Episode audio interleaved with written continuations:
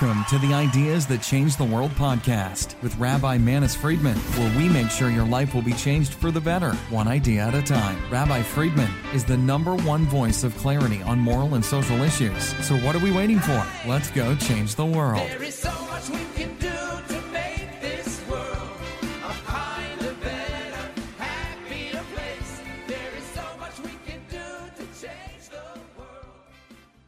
If you want to support It's Good to Know and the work of Rabbi Manis Friedman, please visit itsgoodtoknow.org forward slash support to join the community.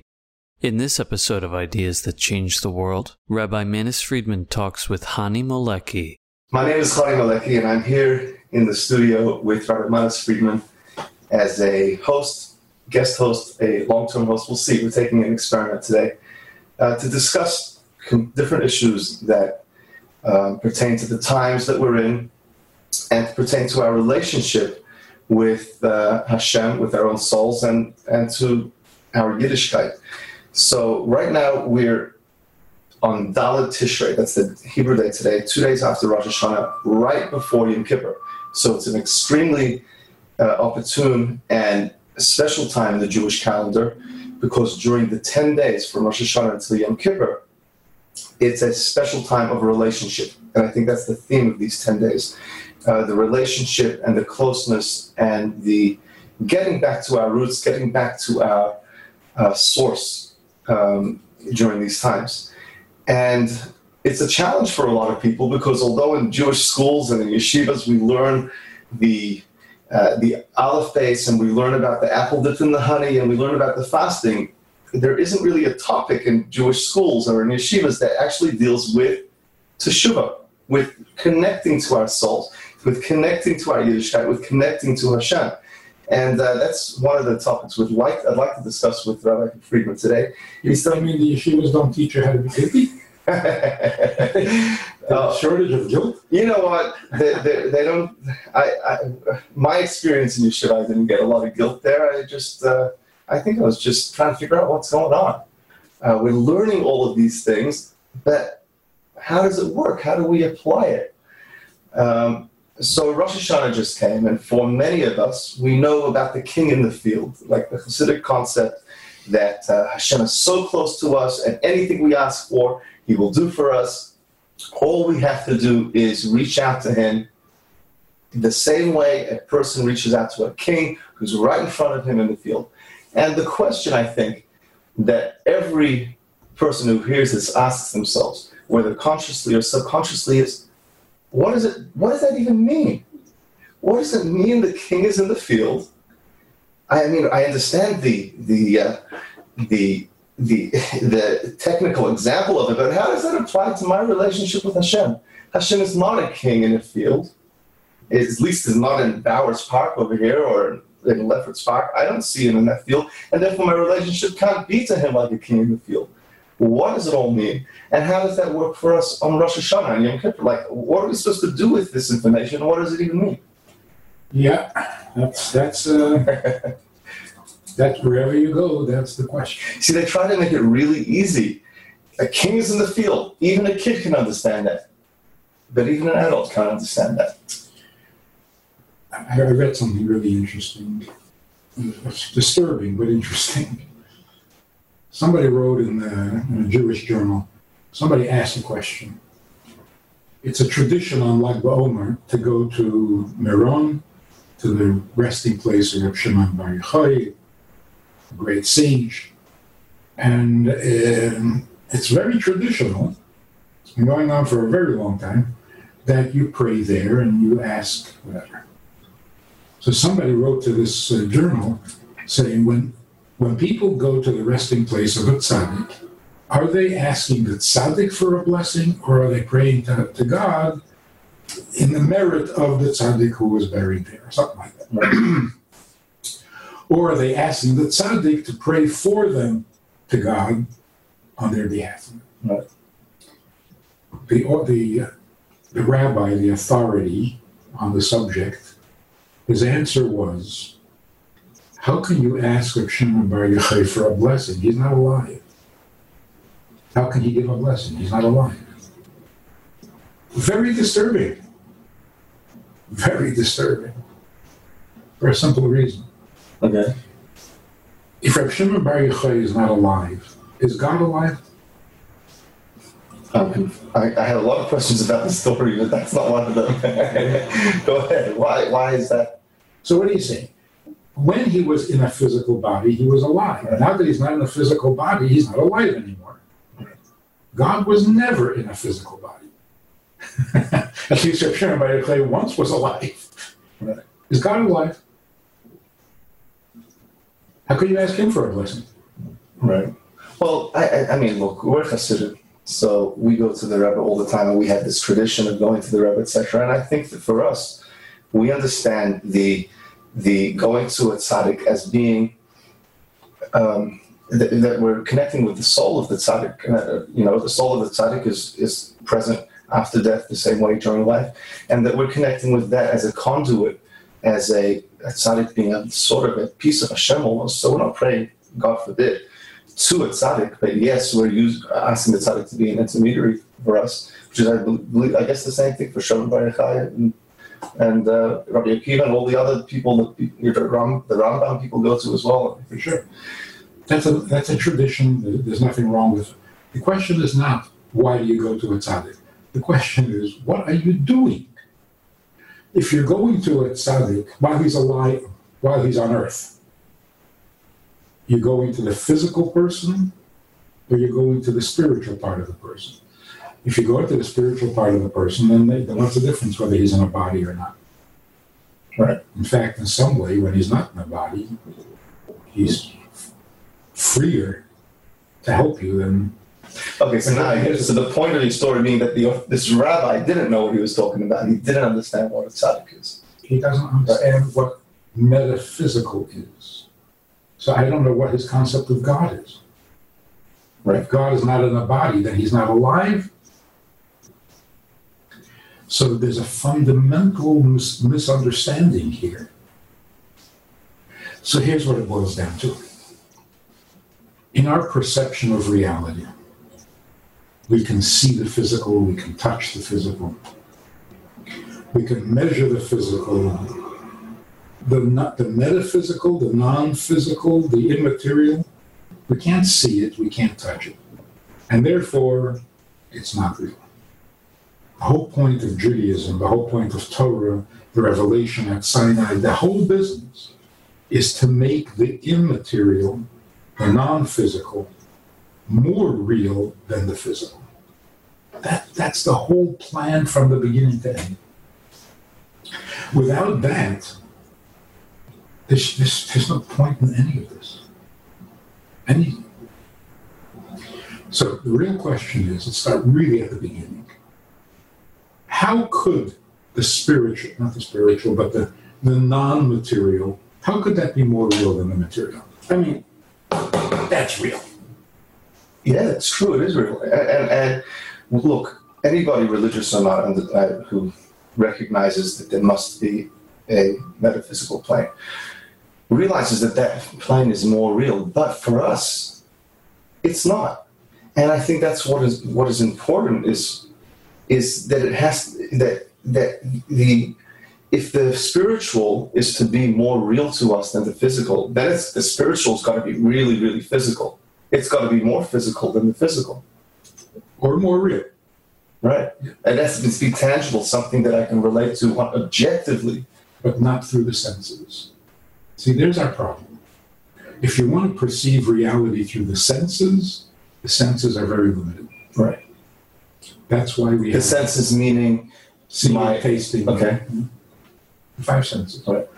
That's why we have intelligence. Real intelligence is necessary only when you're trying to understand something that your senses don't tell you. That's pure intelligence. Otherwise, we just learn from, you know, you bump into it, you know it's there. You don't need intelligence. But to be able to predict something that you've never seen and never measured and never, that's intelligence. So, the only way for, for uh, reality to be perceived properly is by knowing. Trying to perceive reality through the senses is obviously wrong. Obviously. because I mean today I can sit here and say, "Wow, this is real. This is real. I mean, this is." What happens if I have an emergency? A real emergency. This, all of a sudden, it's nothing. Right. It gets in the way. So all of a sudden, my reality of this has, has disappeared. This doesn't do me any good if, God forbid, my marriage is in trouble. Right. So, what is real? So circling back to the king in the field, for whatever reason, whoever brought out this mashal, I believe it's Alter, uh, let's not Yeah. go Alter Rebbe, so decided that to use a physical example, using the five senses, okay, a lot of them, there's, there's the, uh, you- you're meeting him, you're seeing him, you're, I think you're touching him, he's smiling at you. Um, why use such a physical example if really it's not about the physical five senses? You're right. You're right. In fact, the whole notion of a king Right?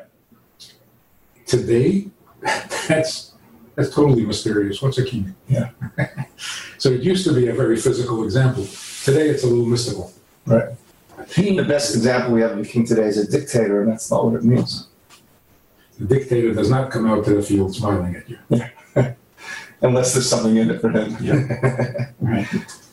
So, look, always when we try to give an example for something, the example is always a little more physical, uh, a little more simplified, although it wouldn't serve as an example. So, to give a spiritual example for a spiritual, well, it doesn't help much. So, we have to appreciate that an example is only that. It's only an example. They're not a, the same thing. and what does that example teach us? The uh, example of a king in the field, I have a special closeness that otherwise I wouldn't have the rest of the year. What does that practically teach us for my avodah on Rosh Hashanah and this coming Yom Kippur?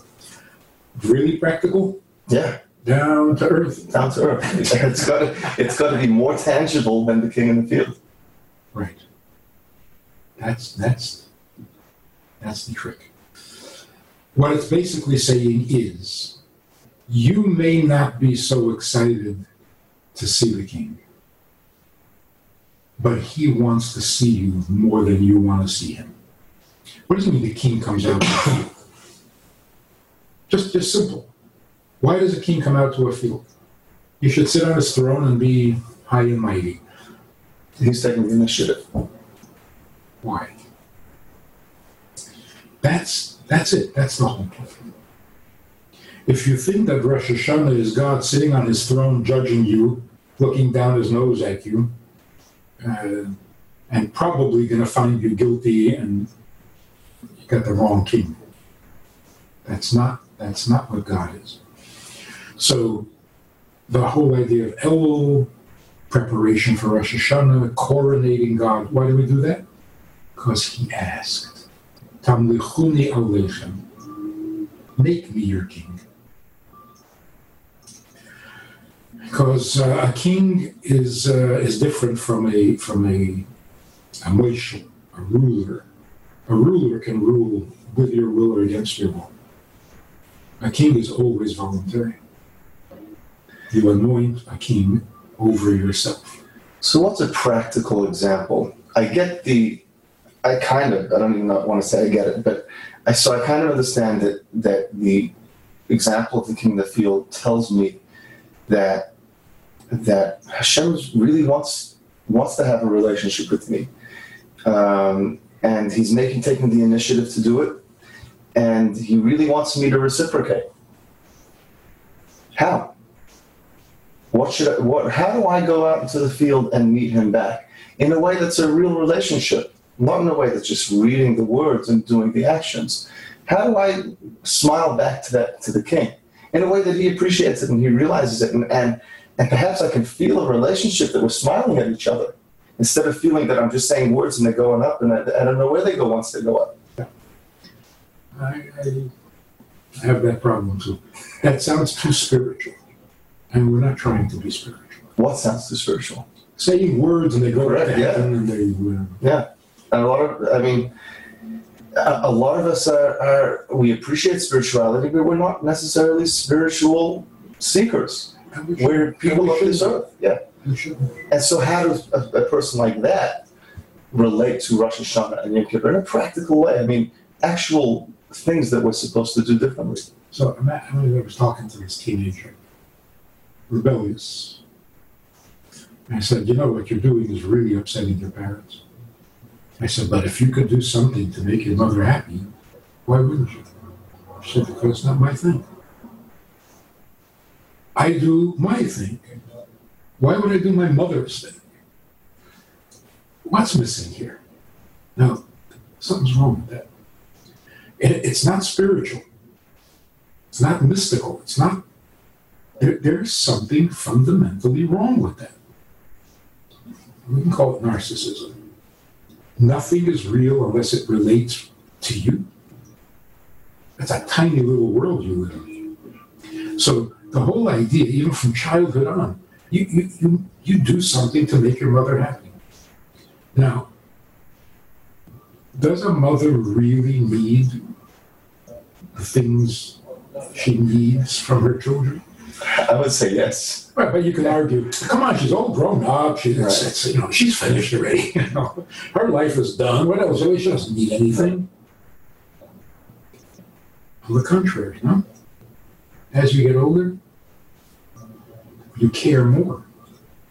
As you get older, everything about your child becomes more meaningful.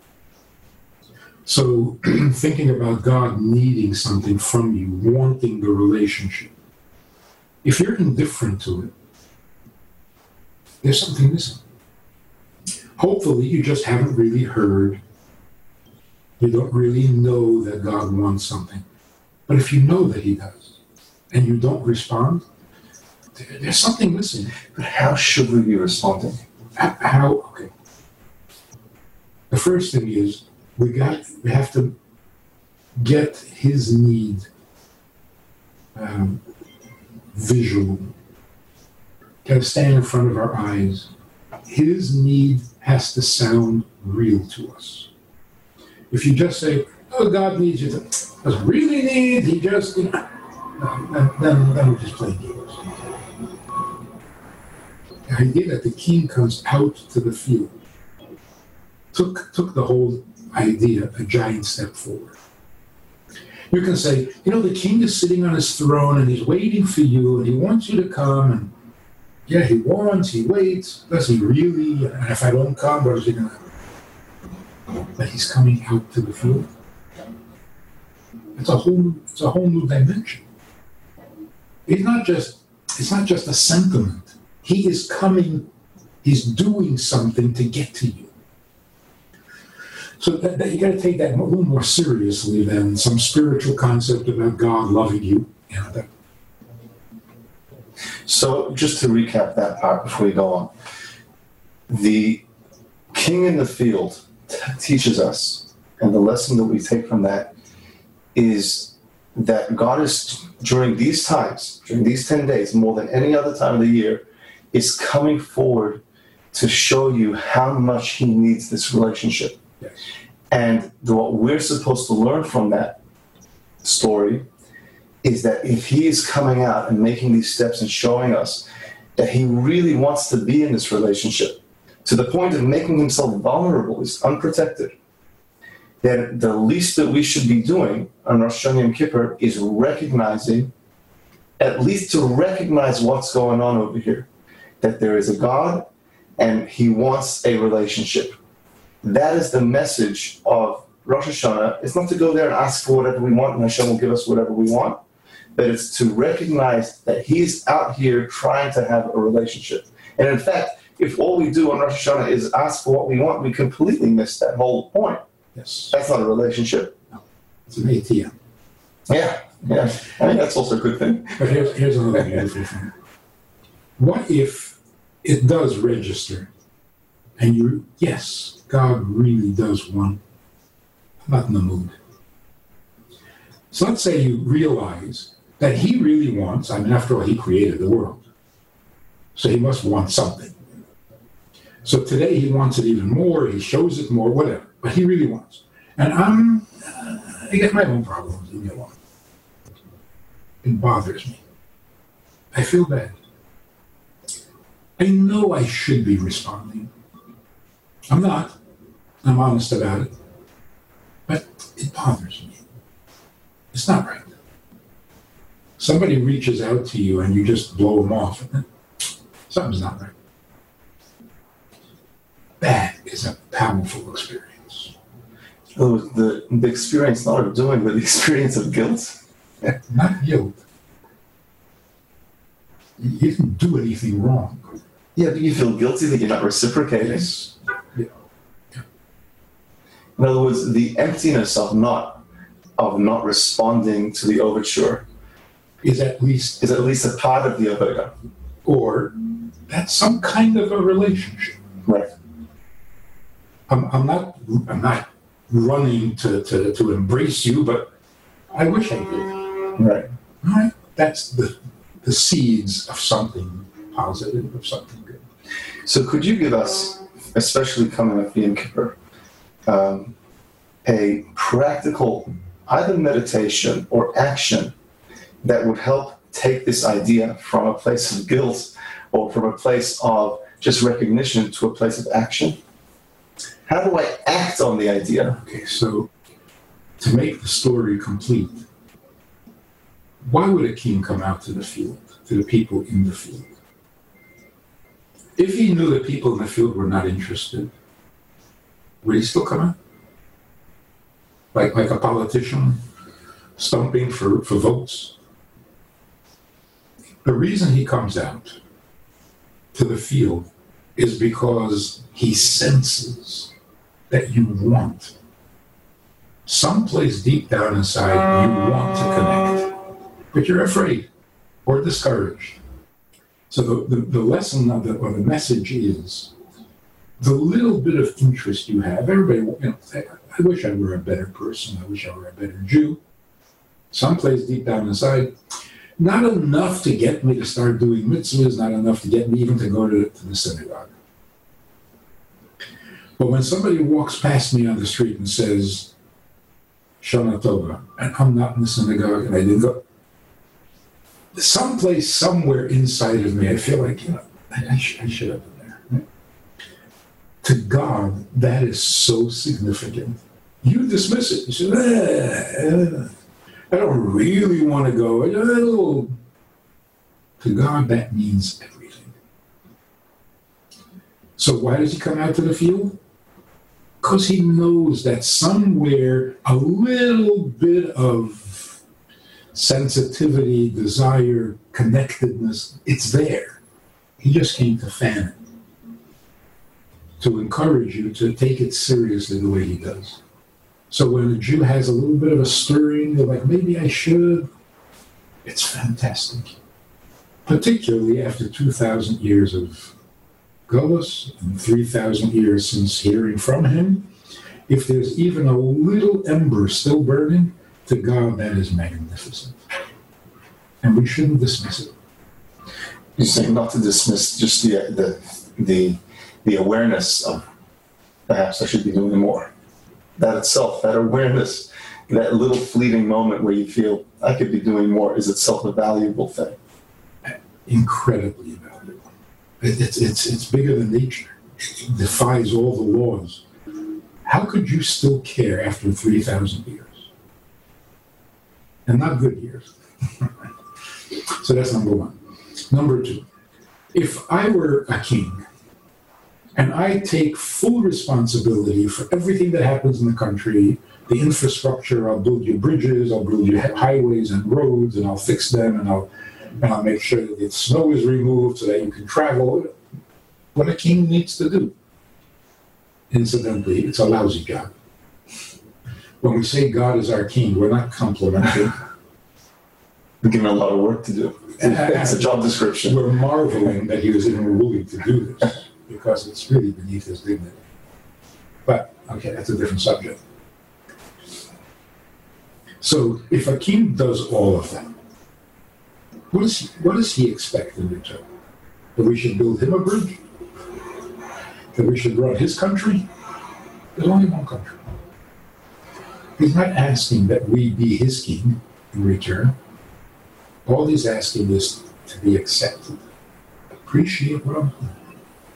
So, what is it we need to do on Rosh Hashanah? Of course, it would be nice if you became more observant, stop putting on film.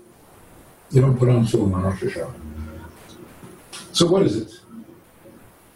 It's can I get a reaction from you? That's all God is asking.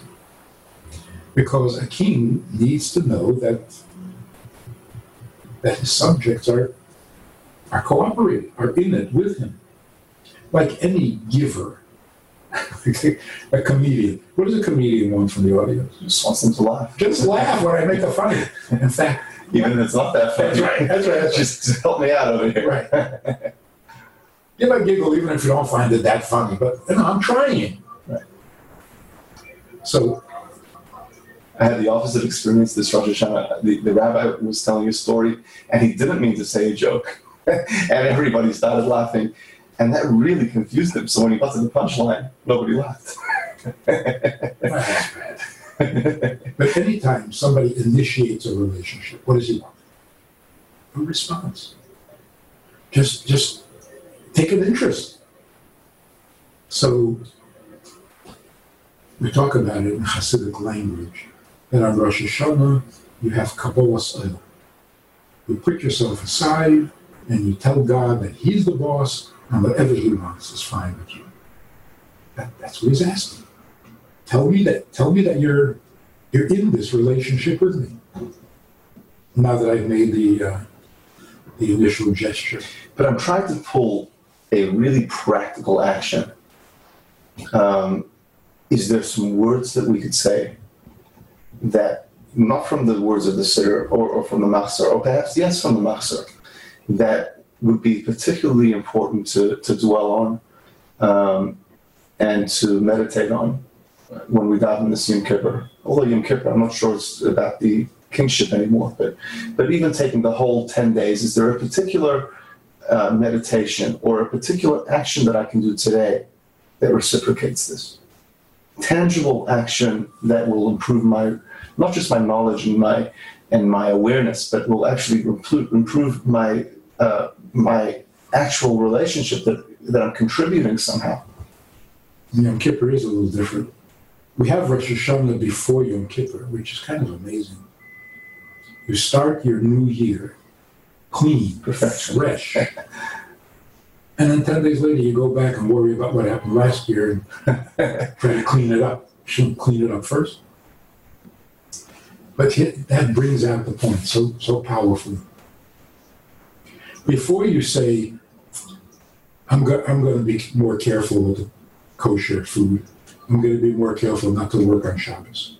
I'm going to be more careful not to not to lie. Clean up my act. Why? What are you becoming so good all of a sudden? I'm going to be good. Why? First, you have Rosh Hashanah, which means first you know who you're dealing with. Who is your king? If that becomes real, then it makes sense that you feel bad that you didn't follow, you didn't cooperate, you didn't do the right thing for him. But if you don't know who it is, you're just, you know, feeling guilty, oh, I did this, I did that. You're just wallowing. You're not going to go anywhere So those people who show up once a year on Yom Kippur, they got it all wrong. They should have showed up on Rosh Hashanah, or at least on Simchas Torah. Either before or after. So, you don't even know who you're asking forgiveness from. That's the whole thing doesn't make sense. and why do you want his forgiveness? You want to forgive yourself. I guess you're asking forgiveness for not coming to Rosh Hashanah. Off on the wrong But again, the king is out in the field, so even if you didn't show up, he caught you in the field. Before. Kippur. Okay. Oh, so what can you do?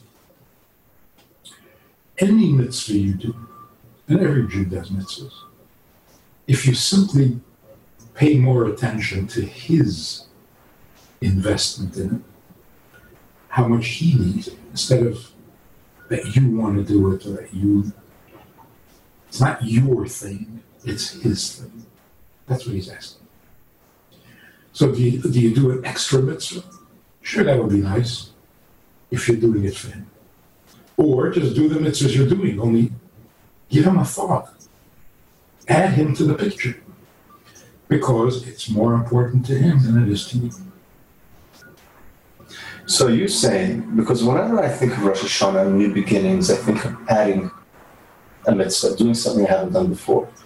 And I think that you're proposing something a little bit different, which is don't do anything new yet. Just take what you've been doing with it and do it with a bit more intention. We, we're, we're, we're working on habit. Yeah. Every year we do this. And our, our parents did it, and our grandparents did it.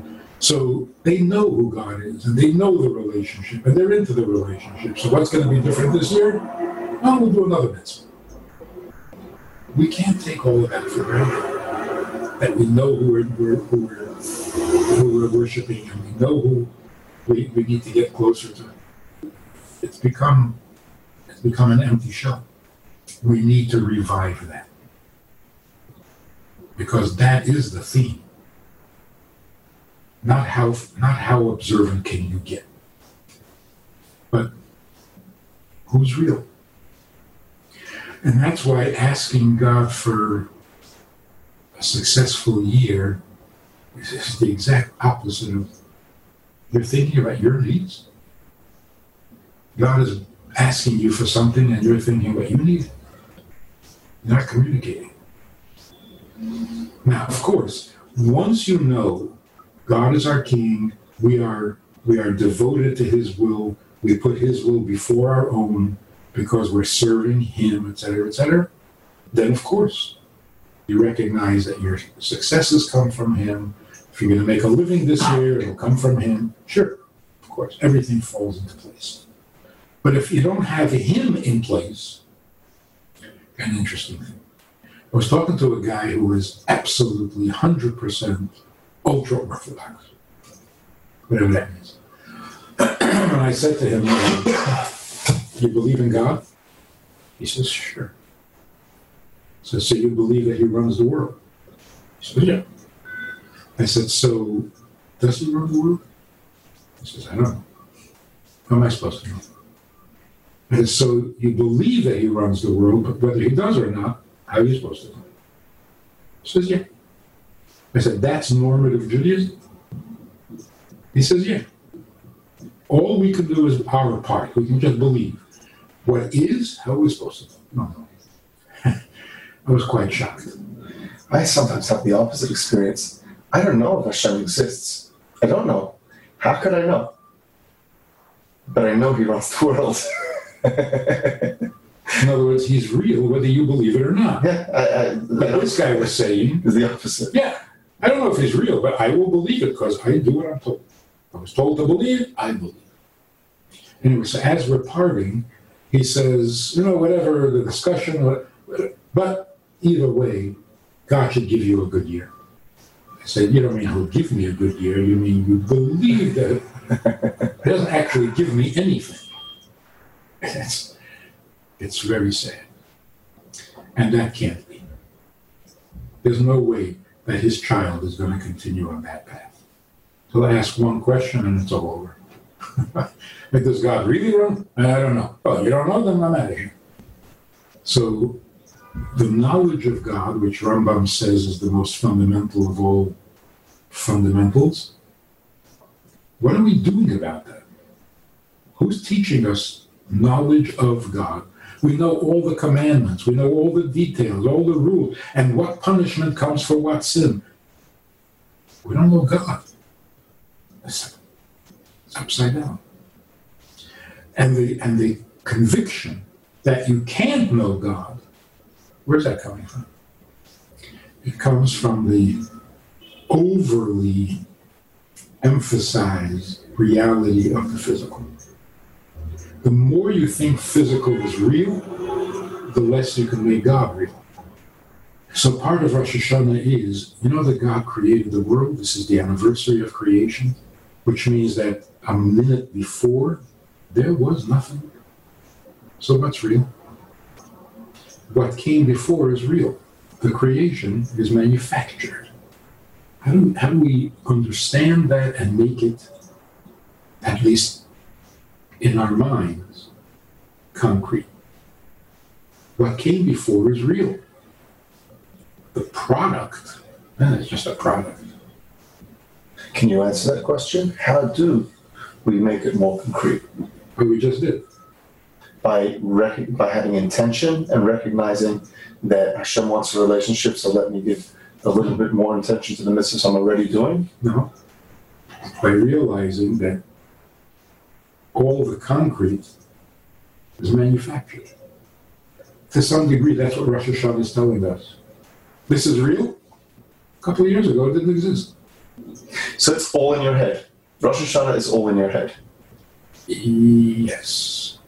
Yes, it's an orientation. Rosh Hashanah.